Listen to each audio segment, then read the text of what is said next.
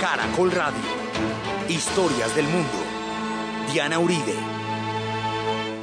Buenas. Les invitamos a los oyentes de Caracol que quieran entrar en contacto con los programas. Llamar al 268-6797, 268-6797, escribir al email diauribe.hotmail.com, diauribe.hotmail.com o consultar la página web www.casadelahistoria.org www.casadelahistoria.org las redes sociales en Facebook C eh, raya al piso de la historia. Hoy vamos a hacer un recorrido en dos programas sobre el año 2011 el año en que se echó a rodar la rueda de la historia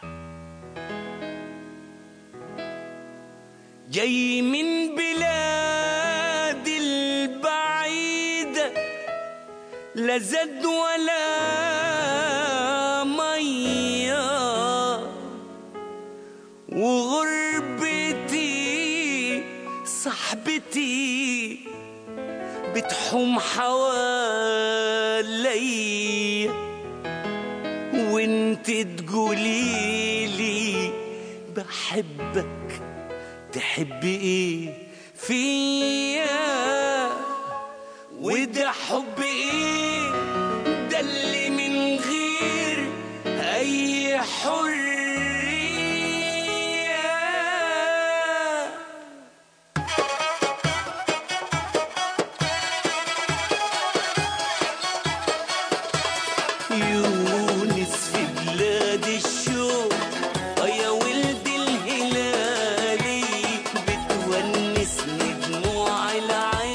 Muchas veces se hace un recuento de lo que ha sido el año, eh, al final sobre los sucesos más importantes, sobre aquellas cosas que hicieron noticia. Eso es habitual, pero es que resulta que hay años más cargados y más densos históricamente que otros. Así como en 1968 pasaron un montón de cosas, desde la ofensiva del Tet en Vietnam, el Mayo francés, el, el asesinato de Martin Luther King, eh, una cantidad de cosas que cambiaron mucho el panorama de la época, o en el 89 cayó toda la cortina de hierro en un solo año. El 2011 es un año donde pasaron cosas trascendentales que van más allá de las noticias de los últimos 365 días. La primavera árabe, el fenómeno de cómo se dieron revoluciones en todo el mundo árabe y están todavía en proceso, va a alterar fundamentalmente la correlación de fuerzas y la geopolítica cuando ya se asienten esos procesos. La crisis del euro y de la eurozona generó un factor de inestabilidad histórica en uno de los bloques más estables y sólidos que se tenía como una fuerza inamovible de la historia, que parecía equilibrarse como un poder de por sí suficiente en sí mismo. Resulta que el principio de incertidumbre que muchas veces ha tocado la puerta de la economía le tocó a los europeos. Fukushima, que fue el punto en donde volvemos a reflexionar sobre la gravedad de y sobre la seguridad de la energía atómica con fines pacíficos. El asesinato de Bin Laden, que va, va a digamos es un continúa todo el capítulo que empezó con las Torres Gemelas. Muchas cosas pasaron en el 2011.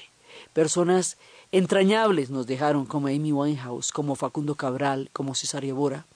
Todo esto lo vamos a estar analizando detenidamente en dos programas, el de hoy y el de mañana, para dar una mirada analítica a un año crucial, donde empezaron a moverse ruedas que todavía están en, en giro y cuyo desenlace todavía es un misterio para todos los que estamos parados en el filo de la historia, viendo cómo se transforma ante nuestros ojos.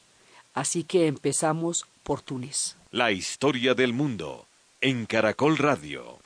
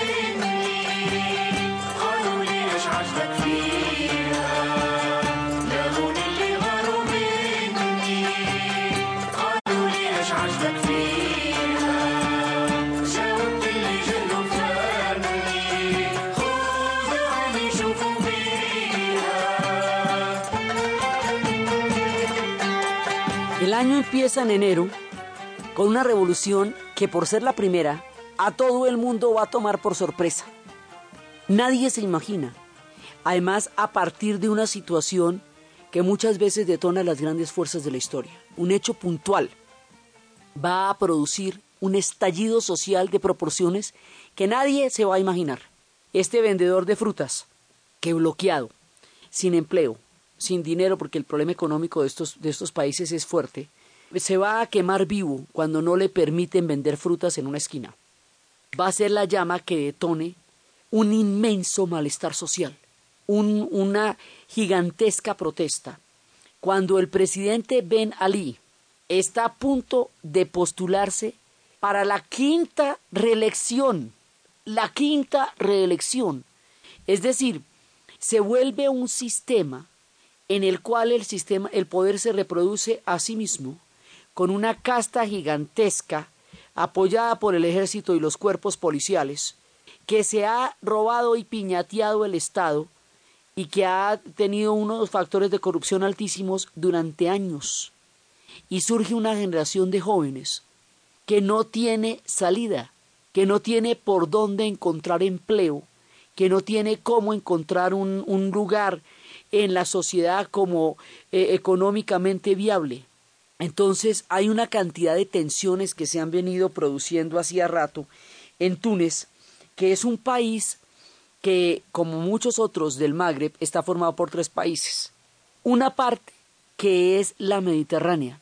La parte mediterránea es una parte de origen europeo, digamos, porque eso fue, por un lado fue Fenicia, por otro lado fue Roma, por otro lado fue Grecia.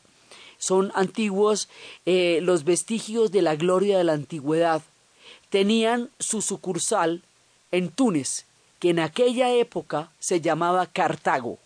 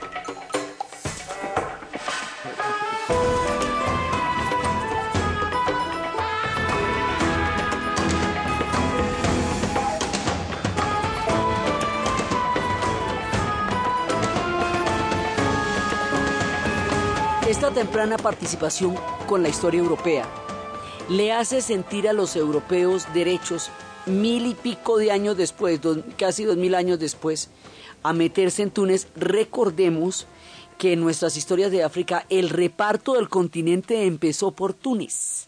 Fue lo primero que le concedieron a los franceses en esta interminable compensación por Alsacia y Lorena. Entonces, primero hay unos enclaves europeos que lindan con la historia de la gloriosa antigüedad, de griegos, fenicios, romanos, de Alejandro, todo eso que tiene sus enclaves allá y que era la ciudad, la antigua ciudad de Cartago. Por el otro lado, hay un pueblo muy antiguo, muy muy antiguo que se llama los bereberes, eso se llama, se habla de una gran nación porque es que ellos realmente no tienen diferentes patrias, sino que el, el Sahara es su mundo. Ellos hablan de una berbería, que es eh, todo el mundo de los pueblos nómadas bereberes del desierto del Sahara. Esos también son muy antiguos. Luego van a llegar los árabes y van a islamizar toda esta región y van a someter a los bereberes, razón por la cual hay una tensión grande entre los bereberes y los árabes en las épocas actuales. Después van a llegar los turcos otomanos y después de los turcos otomanos va a llegar el reparto del África por la colonización europea. Entonces cada uno de estos parches va a dejar un enclave en Túnez. Lo que hace que en Túnez haya muchos países distintos en un mismo país, que también es el caso de Libia y también es el caso de otros, de otros países de esta zona de antigua colonización árabe que se llama el Magreb eh, y en Libia que es un caso de una colonización italiana. Entonces resulta que eso significa que socialmente hablando esta gente es muy distinta. Hay una gente mediterránea de corte muy europeo que está muy muy ligada con las metrópolis y con París. Hay una gente profundamente árabe, porque esto es mundo árabe también. Y hay otra gente islámica berber, que, que son los pueblos del desierto. Entonces, así como hay capas de población sumamente sofisticadas, intelectualmente eh, muy refinadas y con un estilo muy europeo, también hay un montón de muchachos sin empleo, una cantidad de gente que no tiene una alternativa social ni política, pero sobre todo económica clara, no la tiene. Y en la cantidad de tiempo en que las libertades políticas estuvieron suprimidas, la cantidad de tiempo en que el poder se volvió un órgano que se reproducía a sí mismo, el discurso, el agotamiento del discurso acerca de la autonomía y del panarabismo que fueron tan importantes durante la época de la independencia a mediados del siglo, que fueron tan emblemáticos en la formación de un orgullo nacional, se agotan cuando pasado el tiempo no dan alternativas económicas y cuando hay un bloqueo social y político, un desgaste. Y ven Ali, es que la quinta reelección, analicemos lo que es una quinta reelección. Cinco veces un tipo eligiéndose una y otra vez montado en un régimen basado en la represión, basado en el dinero, basado en la corrupción y en algunos eh, eh, periodos muy, muy eh, fugaces de mediano nivel de, de apertura que a la hora del té no cambiaba nada.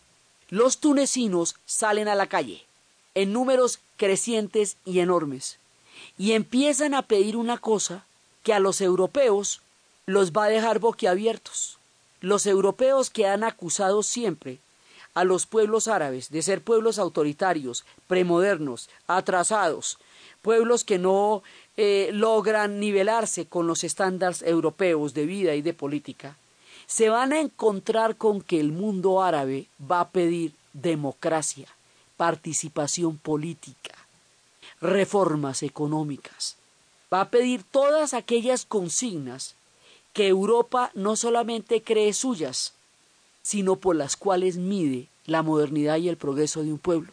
Entonces a los europeos se les devuelve el discurso, porque ¿qué hacen con eso? Están pidiendo lo que los europeos dicen que todo el mundo debe ser y lo que los americanos dicen que todo el mundo debe ser. Ah, que es que ustedes son demócratas, listo, nosotros queremos democracia. Ah, que es que ustedes quieren, tienen igualdad de oportunidades, listo, nosotros queremos igualdad de oportunidades. Ah, que es que ustedes quieren pluralismo político y rechazan el totalitarismo de los dictadores eternizados en el poder, nosotros también. Entonces la vuelta es exactamente por las mismas consignas. Entonces usted no puede disoír un discurso de esos porque es su propio discurso. Entonces, eso es lo que va a pasar. Túnez enciende una mecha que va a transformar todo el mundo árabe, el Medio Oriente, el norte del África, las relaciones de este crítico bloque histórico con el resto del planeta y vete tú a saber qué más. Porque como esto todavía no se ha sentado, esto no es un hecho cumplido, o sea, lo que señalamos es que en el 2011 empezaron puntualmente las revoluciones. ¿Para dónde van? ¿Dónde terminen? ¿Y en qué queden? No sabemos, porque todavía están sucediendo. Entonces tomamos ese el punto de partida, como cuando la historia hace esa señal de la pistola que se dispara para que arranquen los caballos en el derby, haga de cuenta, o sea, el pistolazo que suelta en la dinámica de la historia lo enciende Túnez en enero y el mundo contempla con admiración, con asombro, eh, con un poquito de, de, incredulidad lo que está pasando en. Ah, mira, los tunecinos se están reuniendo en unas cantidades increíbles. Y eso va cogiendo fuerza, y va cogiendo fuerza, y va cogiendo fuerza, hasta que efectivamente tumban a Ben Ali. Entonces, la tumbada de un tipo que lleva treinta y pico de años en el poder, que iba para la quinta reelección y que había hecho de ese país su casa, Es una cosa de fuerza mayor. Y eso hubiera sido bastante. Como noticia del año, hubiera podido pasar por una noticia fundamental del año 2011, pero es que no está terminando esta cuando arranca Egipto. Y con Egipto la cosa se pone todavía más tesa. La historia del mundo en Caracol Radio.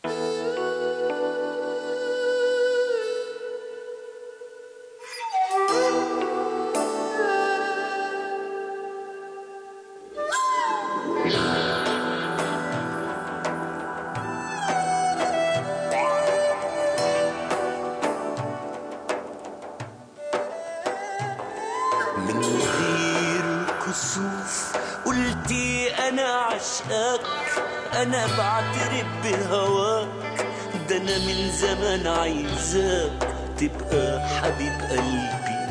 من غير كسوف سبت الكلام يتقال معرفش ليه اتقال. كأنه كان موال بترددي جنبي. مشيت وياك للآخر أداري أو aquí, en la continuación de lo que empieza en Túnez con el capítulo Egipto, viene una variante que nos hará pensar muchísimo en el futuro. Egipto es la primera revolución de Facebook, la primera revolución de las redes sociales. Un grupo de jóvenes formaba un grupo en Facebook para protestar por la muerte de un muchacho que ha sido asesinado a golpes por la policía política del régimen de Mubarak. Y se van para la plaza. Y al irse para la plaza, que al principio son cuatro gatos, empieza a llegar gente y empieza a llegar gente y empieza a llegar gente y lo mismo. El discurso del panarabismo que definió políticamente de manera tan trascendental la historia de estos pueblos como el discurso con el que se descolonizaron, se quitaron a los europeos de encima, empezaron a crear su propio futuro, que Nasser desarrolló de una manera que lo sitúa entre los anales de los hombres más importantes del siglo XX, ese discurso ya tiene mucho tiempo. Mubarak, lo mismo, 30 años en el poder. Un hombre que fue súper progresista, que fue súper pilo, que estuvo en la guerra de los seis días, que fue el hombre que llevó a cabo la paz, que tan heroicamente eh, logró anuar el Sadat, pero como a Sadat lo asesinan, entonces Mubarak es el que a la hora del té como vicepresidente va a tener que llevar a cabo la paz que con sangre firmó Anuar el Sadat. Y bien, pero es que ya han pasado lo mismo, 30 años, y no hay condiciones de democratización. Egipto es un pueblo muy refinado a nivel histórico. Egipto es un pueblo con muchísima densidad del tiempo por detrás, a diferencia de, de, una situación que es muy complicada, tanto en Túnez como en Libia, donde hay tres países, porque hay un mundo berber, hay un mundo europeo, hay un mundo árabe. Los egipcios no están divididos en clanes ni en tribus, porque los egipcios todos tienen un origen común, que es el origen faraónico. Los egipcios tienen 27 siglos de historia detrás, continuos. Y luego unos se van a cristianizar, que son los coptos, y luego la mayoría se van a islamizar en la época de Saladino, creando este imaginario del, del gran eje árabe Cairo-Damasco, lo que inmediatamente nos va a llevar a Siria en el problema, por lo tanto. Entonces resulta que este pueblo, que tiene tanto, eh, tanto acervo de civilización y de historia detrás, se encuentra lo mismo con un dictador, con la corrupción, es que la, el esquemita es el mismo, ¿no? El dictador, la corrupción, el bloqueo para los jóvenes, la falta de oportunidades. Egipto es un país muy rico, entonces no debía haber ninguna pobreza ahí. Si la hay, es porque Mubarak se ferió ese país. Porque es que ahí pasa el, el paso del canal del Suez, da un billete gigantesco. Y ya, Egipto tiene muchos recursos. Y la prueba de la pobreza en que Egipto se encuentra es el crimen histórico de todo lo que lo han robado. Por eso era que en algún momento contábamos que uno vaya y le dicen aquí no le van a robar el bolso ni el reloj. Aquí solo hay ladrones de, categoría. Aquí solo se roban el fisco y el Estado. Y eso es lo que hicieron. Se, o sea, saquearon ese pueblo para la fortuna personal de Mubarak y de una capa del gobierno que se va a enriquecer de una dictadura eterna, que es para lo que sirven las dictaduras eternas, para enriquecer a unos pocos. Entonces, estalla la revolución en Egipto y la plaza de Tahir, Tahir Square, con todas las cámaras del mundo encima, va a ver durante 18 días, comenzando el 25 de enero, cómo este pueblo da una manifestación de civismo absolutamente increíble, cómo coptos protegieron la oración de los musulmanes después de que les han mandado grupos de choque, cómo el ejército se niega a dispararle a su propio pueblo, llevando así el mensaje de un ejército que se hizo como una fuerza nacional para la construcción de la independencia de un país después de los repartos coloniales. Y cómo todo esto va a llevar a que lo habíamos contado en los momentos en que estuvimos cubriendo esto como las mujeres que tenían que tienen que estar veladas por su cultura se les ponían carpas para que estuvieran en la plaza y pudieran expresarse políticamente. Cómo los jóvenes llegaron a dirigir con tal eh, presteza una revolución con tal altura moral que un pueblo entero lo siguió. Y en un momento dado ellos mandaban en las calles cómo protegieron la biblioteca Alejandría cómo protegieron el Museo de Alejandría, cómo protegieron los tesoros nacionales, porque su revolución era por el amor a Egipto, por el amor a la libertad, y con el discurso de la democracia y de la libertad, una revolución juvenil. Y triunfan, y tumban a Mubarak, y van cayendo así, tin, va cayendo por un lado Ben Ali, pero es que no alcanza el mundo a medio pellizcarse y tras cae Mubarak. En ese momento hay una fuerza de transición encabezada por el ejército que va a garantizar el paso del pueblo de la dictadura a la democracia. Y eso quiere decir que van a tener que inventarse todas las instituciones que requieren para que la democracia funcione, todas. Es decir, hay que crear parlamentos, representaciones, multipartidismo, hay que tomar una serie de decisiones que se van a tomar, que si van a ser laicos, que si van a ser islámicos, qué tan laicos, qué tan islámicos, qué representación van a tener. Hay muchos partidos políticos allá que no eran posibles en un régimen de partido único. Hay tendencias musulmanas, como los hermanos musulmanes que fueron terroristas y luego firmaron la paz. Hay otros más bravos que los hermanos musulmanes que son los salafistas. Hay tendencias laicas sumamente progresistas. Aquí hay de todo como en botica. En este momento se están acomodando a la fuerza de, de toda la dinámica que desataron. Tuvieron sus primeras elecciones. En este momento las revoluciones se renuevan porque ellos consideran que el ejército no ha cumplido con su promesa de llevar a la transición, sino que se estancó y no, y no permite el aire por el cual ellos hicieron esa revolución. Así que el proceso egipcio está en plena construcción. Lo que nos consta a nosotros es todo el, el movimiento de la plaza de Tahir, todo lo que pasó en el 25 de enero, que tanto los llena de orgullo, de optimismo, de fe, y la construcción de ese nuevo Egipto que está en este momento en pleno proceso. Ninguno de los procesos que estamos describiendo de la primavera árabe ha llegado todavía a un punto conclusivo. El tiempo no ha pasado para que eso ocurra, pero comenzaron en el año 2011 y van a ser tan importantes que recordaremos este, este año siempre como un punto en que todo esto empezó a ocurrir.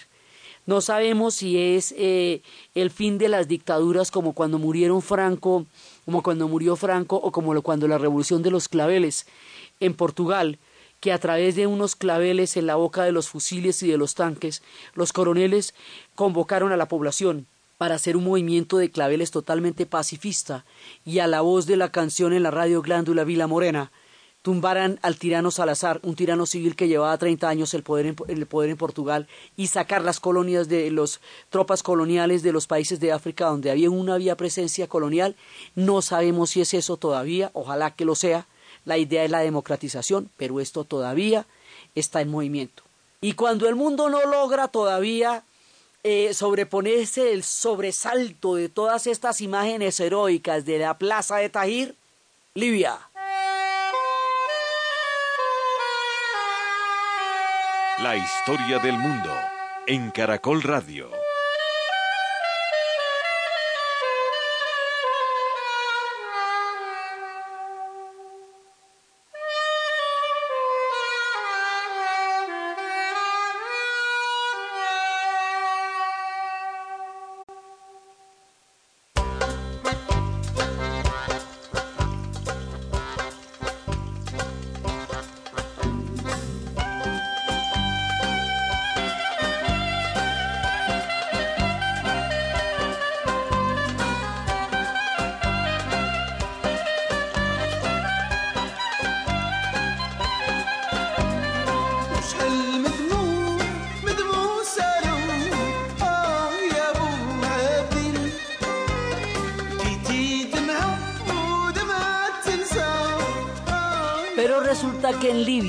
La cosa se nos complica enormemente, porque no es una situación que se pueda dirimir estrictamente en las calles, como pasó en Túnez como pasó en Egipto, sino que esto ya va a involucrar a todo el mundo.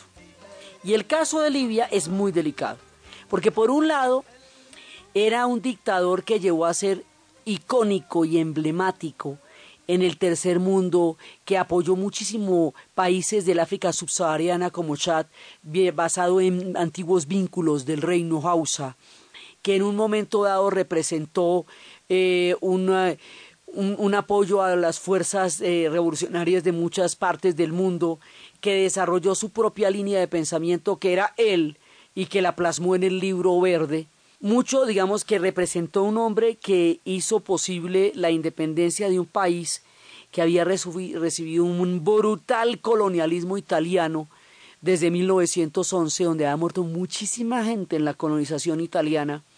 Un hombre que representó también durante mucho tiempo la dignidad de un pueblo, y además de un pueblo petrolero. Después este tipo se metió en serio en el terrorismo, y entonces quedó vetado por todo el mundo, y quedó bajo sanciones y hasta hubo bombardeos. Luego se puso a hacer la paz con todo el mundo. Se reconcilió con Occidente. Eh, reconoció las, eh, las indemnizaciones por, los, por el avión de la Lockerbie, ese avión escocés que había sido volado, un avión civil con pasajeros en la época del terrorismo. Este era además parche del Chacal y de todo ese combo en esa época. Y resulta que, bueno, entonces reconoce paga las indemnizaciones de Lockerbie. Entonces, con Berlusconi hace un trato porque él quiere que, que, se disculpen los italianos por la brutalidad con que los trataron entre 1911 y 1942, donde más de 20.000 libios fueron asesinados, y logran el siguiente trato. Berlusconi porque además Libia fue durante la Segunda Guerra Mundial el escenario de Tobruk y de los Africa Corps y del Almein y de toda la cantidad de, escenarios de la, de la campaña de la Segunda Guerra Mundial en África del Norte, y es, por ahí es que salen los italianos, y viene todo este nuevo proceso, que es lo que le va a dar a Gaddafi, digamos, el piso político para llegar a crecer y el piso militar va a llegar a un acuerdo con Berlusconi y efectivamente ellos van a pagar, los italianos van a pagar cinco mil millones de dólares de indemnización por el colonialismo a cambio de control de la migración, para que no vengan todo el África para Lampedusa y para Sicilia, y a cambio de tener un lugar destacado en las concesiones de petróleo y de gas natural, que es en lo que es tan rica Libia. Cuando ya estaba haciendo toda la paz con Occidente, cuando ya estaba de niño bueno, lo había perdonado hasta con Dolisa Rice, que era pues eh, dura de perdonar tres, porque esos eran los del eje del mal. Cuando todo eso pasa, Tin le toca la rebelión a Libia, que ya estaba lista para poner el siguiente en la dinastía. Entonces, esta ola que empezó en Túnez que sigue en Egipto le toca a Libia y en Libia hay cualquier cantidad de trabajadores egipcios, pero cualquier cantidad, o sea, dos millones de trabajadores egipcios que tienen que salir de ahí y devolverse para Egipto y conseguir empleo en Egipto, le cuento ese cuento. Y entonces ahí el mundo no se puede poner del lado, digamos, de, de, de Gaddafi, porque Gaddafi empieza a combatir la rebelión no solamente con una represión brutal, teniendo en cuenta que esto es uno de los ejércitos más grandes de la región, sino que es que amenaza con matar a todo el mundo. Entonces la misma Liga Árabe le pide a la OTAN que intervenga, y la OTAN se pone a pensar que si una rebelión de esta se va a dar, donde hay tanto contrato de petróleo y de gas natural, mejor es estar con ella y tratar de darle rumbo a que ella coge el rumbo que mejor le parezca. Entonces, en, pero en términos de, la, de nada, o sea, en cinco minutos, ¡tin! está la OTAN allá. Peleada, pero es que nosotros no nos alcanzamos a dar cuenta a qué horas entró la OTAN. O sea, cómo pasamos de la rebelión en las calles a la presencia de la OTAN en Libia. No nos queda claro cómo se va a hacer eso para, o sea, el CBY, el gas natural y el petróleo repartido, cómo queda, a quiénes, a quiénes beneficia, detrás de qué hay, qué es lo que está pasando detrás y este mundo berber se levanta y empieza esta guerra que va a durar varios meses hasta que Gaddafi finalmente es asesinado y finalmente su cadáver es exhibido y finalmente triunfan los rebeldes apoyados por la OTAN y empieza con la construcción de Libia que es lo que es tan reciente, esto es que esto tiene casi que semanas apenas. Entonces están todavía como aquietando este país que quedó totalmente arrasado por esto y ese país que tiene también unas ciudades romanas absolutamente increíbles, todos estos pueblos son pueblos turísticos y Egipto en particular, casi todo su ingreso lo deriva del turismo. Entonces las rebeliones, en la medida en que afecten la industria turística, agravan muchísimo el problema del empleo, porque muchísima, muchísima, muchísima gente trabaja en el turismo y Libia estaba listísima para abrirse al turismo, ya estaba empezando a llegar al turismo masivo. Túnez siempre ha sido un país turístico, Egipto es el país turístico por naturaleza y ahora entonces ese sector está un poco en veremos por la, por la dimensión de lo que está pasando. Entonces Libia hasta ahora está empezando a apagar los cañones hasta ahora empezando a transitar las ciudades, antes de empezar a definir quién queda dónde y qué pasa con quiénes y en qué momento. En el caso de Egipto están juzgando a Mubarak. Una parte de los egipcios decía que el trato con el ejército era que lo dejaran en paz y el ejército llevaba a la democratización y que el juicio de Mubarak interrumpe la palabra que el pueblo haya hecho con el ejército. Entonces que eso puede alborotar el avispero y hacer las cosas más difíciles. Por otro lado, el juicio de Mubarak le garantizaba a Gaddafi que él no iba a salir bien librado esta. Y Gaddafi por eso Gaddafi decía que por eso era hasta su muerte que él iba a pelear y hasta su muerte peleó. Entonces, el destino de los antiguos dictadores también se está midiendo con el rasero de las cosas que pasen en Egipto. Y en Libia, hasta ahora se están aquietando las cosas. Siria sigue en, plena, eh, en pleno problema, porque en Siria sí es que está el ejército más grande de toda la región. Es solamente comparable con el ejército turco. El ejército sirio es un ejército gigantesco, verdaderamente grande. Tiene el conflicto con Israel por los altos del Golán. Tiene una gigantesca rebelión que empezó en Homs. Antecedentes muy delicados como el asesinato de 20.000 musulmanes en 1986 en la ciudad de Hamas la ciudad de las Norias. O sea, ellos ya, el padre de Assad, el que está en este momento en el poder, segundo en la dinastía, ese papá ya mató 20.000 musulmanes eh, durante la época de, en el 86 en la ciudad de Hamas. Entonces, eh, de Hamas. Entonces, aquí hay antecedentes muy duros, la comunidad internacional no se va a meter ahí, porque eso es meterse con un animal muy grande y lo que está empezando como una protesta callejera está empezando a tener los ribetes de una guerra civil. Y ahí hay un régimen chiita gobernando una, una gran mayoría sunita y ahí está el eje del proyecto panárabe, Cairo-Damasco. Así que el último bastión del panarabismo es el que queda en este momento en Siria. La gente está en las calles, la represión es muy grande. La Liga Árabe estuvo allá y no pudo hacer gran cosa en términos de mitigar la situación y esto amenaza con desbordársele a los turcos que están en la frontera y que van a empezar a pagarlo, están empezando a pagar los platos rotos de lo que está pasando en Siria y en vista de que nadie puede meter la mano ahí, no se sabe eso para dónde va, ni de qué manera va a parar. Y esto, digamos, Siria que hasta ahora había logrado, le había reconocido la libertad al Líbano, hasta, hasta cuando en 2008, cuando mandó un embajador, Ahora todas las noticias se transmiten desde Líbano, porque nadie puede entrar a Siria, solamente están los videos caseros que entran en los celulares para poder darnos fe de lo que está pasando en ese país, que está totalmente estremecido por la turbulencia de estas transformaciones que están tumbando uno a uno los dictadores sin que todavía tengamos ni la más remota idea de cuál va a ser el desenlace de la situación en Siria, porque toda la placa tectónica del norte del África y del Medio Oriente entró en efervescencia en el 2011, porque también ocurrieron las manifestaciones en Bahrein, y también las hubo en Jordania, y también las hubo en Marruecos, y, y, sobre todo en Yemen. Entonces, esta, toda esta zona del mundo está absolutamente estremecida por revoluciones, todas ellas juveniles, revoluciones de muchachos, que son las nuevas generaciones, que requieren otro mundo, que requieren otra historia. Y como les digo, la rueda va girando, porque todavía no sabemos quién queda dónde, pero la situación que está más delicada por el peligrosísimo grado de indefinición en la cual todavía se encuentra, porque Ben Ali ya cayó, Mubarak ya cayó, Gaddafi ya murió. pero Assad todavía está en el poder y su capacidad de fuego no tiene visos de mitigarse en el, inmediato presente. Así que, de la manera más dramática, va jugando el destino de Siria en esta agitación que ha recorrido todo el 2011 y que al final todavía no nos lleva a un desenlace. Si bien los otros procesos están todavía asentándose, este ni siquiera ha terminado la primera vuelta, que es la rebelión misma. Así que queda en punta, Siria queda en punta. Solo sabemos que en el 2011 empezó la rebelión, pero no sabemos quién va a resultar favorecido.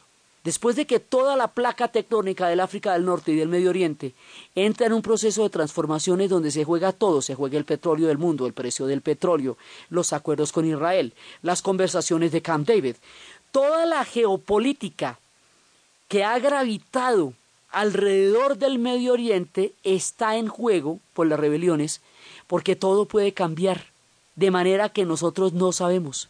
Puede cambiar hacia la democracia, hacia un principio eh, hacia un principio de alta representatividad, de modernidad, puede cambiar para el otro lado, no tenemos ni idea, lo único que hay es especulaciones porque ellos tampoco lo saben, ellos también lo están decidiendo, ellos están inventando la democracia. Y al no tener con los regímenes de partido único y los regímenes coloniales anteriores antecedentes de cómo se hace eso, se lo están inventando a su manera, con sus propios instrumentos en sus manos está el destino de su propia historia. Y nosotros como espectadores mirando en el 2011, en todo el 2011, cómo pasaban todos estos acontecimientos. En marzo va a ocurrir una cosa que es impensable. El pueblo japonés, por el otro lado, es un pueblo que por su falta de fuentes de energía propias debido a su condición de isla, de isla volcánica, y que además comparte de acuerdo con su religión shintoísta, su isla con espíritus terribles, que ellos llaman kamis, porque son los espíritus de los tifones, de los tsunamis, de los eh, volcanes, de los terremotos. Dicen que la obsesión de los japoneses por la belleza es una manera de aplacar la fuerza iracunda de los kamis con los cuales comparten esas cuatro islas. En marzo, todo, todos los kamis se volcaron de una manera terrible sobre el país del Japón.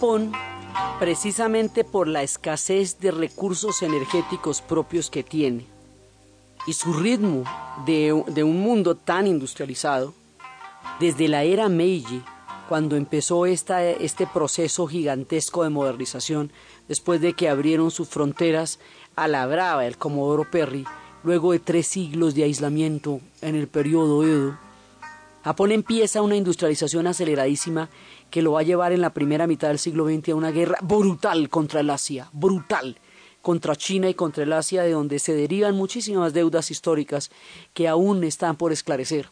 Japón, por todas sus características, va a desarrollar la energía nuclear con usos pacíficos. Y eh, de todas maneras, porque además ellos, como son los que vivieron la bomba atómica, como sufrieron el horror de Hiroshima y Nagasaki, firmaron un pacto de paz con la humanidad para el resto de la vida, pues en su constitución y en su política, y renunciaron a toda forma de guerra y protagonizaron una reconstrucción heroica y una manera absolutamente increíble de recuperarse económicamente hasta llegar a ser la segunda economía del planeta. Ellos van a tener muchísima utilización de la energía nuclear para poder funcionar el país. Pues porque es que ellos no tienen petróleo, todo lo tendrían que importar, no tienen una cantidad de recursos que otros pueblos tienen. Entonces la energía nuclear es lo que a ellos les resulta más fácil, eh, más barato en términos de utilización energética y por lo tanto el país funcionaba con grandes centrales nucleares. Ahora, si bien en la época de Chernobyl se decía que el proceso de desintegración de la Unión Soviética y, y toda esta marea de la historia que va a cambiar por completo la historia, el destino de esos pueblos, eh, llevaba a que no hubiera un, un, grado de cuidado y de mantenimiento de los reactores nucleares, lo que se tradujo en la tragedia de Chernobyl. Nadie esperaba que eso pasara en el Japón, porque no era el caso. Las centrales japonesas estaban eh, relativamente bien mantenidas, no perfectamente, pero relativamente bien mantenidas. Entonces resulta que las centrales nucleares estaban preparadas para que hubiera un terremoto de nueve, hasta de 9 grados en la escala de ocho y medio 9 grados en la escala de Richter. Estaban preparadas para que hubiera movilizaciones de tierra, estaban preparadas para que hubiera todos estos camis terribles que a ellos les dan estos espíritus de tifones, de volcanes, de terremotos, pero no estaban preparados para que todo les pasara al tiempo, porque es que eso es totalmente improbable. ¿Cómo es posible que le pase todo al tiempo? O sea, que los camis se la monten todos a la vez. Entonces ya, si el terremoto es de 9 sobre la escala de Richter, si eso levanta un tsunami, si el tsunami se les viene encima en las imágenes más aterradoras, y si además de eso remueve la Tierra, y si al remover la Tierra pone, eh, eh, produce una fuga en las centrales nucleares, hombre, esto se nos sale de las posibilidades, o sea, eh, lo humano no puede pensar de esa manera. No es concebible lo que le pasó a Japón. Va más allá de todos los pronósticos y de todas las probabilidades. Y el pueblo japonés se vio hundido. Ellos que de suyo viven con las destrucciones periódicas saben que eso les pasa porque cada tanto eh, la naturaleza los destruye y son un pueblo que se reconstruye una y otra vez. Pero esto es el colmo, ¿eh? todo a la vez. No era posible que estuvieran sufriendo tanto, tanto, tanto en sus dibujos animados, en manga, en sus series. Las destrucciones son siempre continuas. Es un elemento que siempre está en toda la imaginación de la creación artística japonesa, la destrucción. Siempre, porque es que a ellos les pasa. Pero esto era una cosa completamente salida de todo perfil. Y lo más impresionante de toda la tragedia japonesa, de la impotencia con que el mundo veía sufrir a un país prácticamente inalterable, todopoderoso en su economía y en su organización, fue el comportamiento de su gente.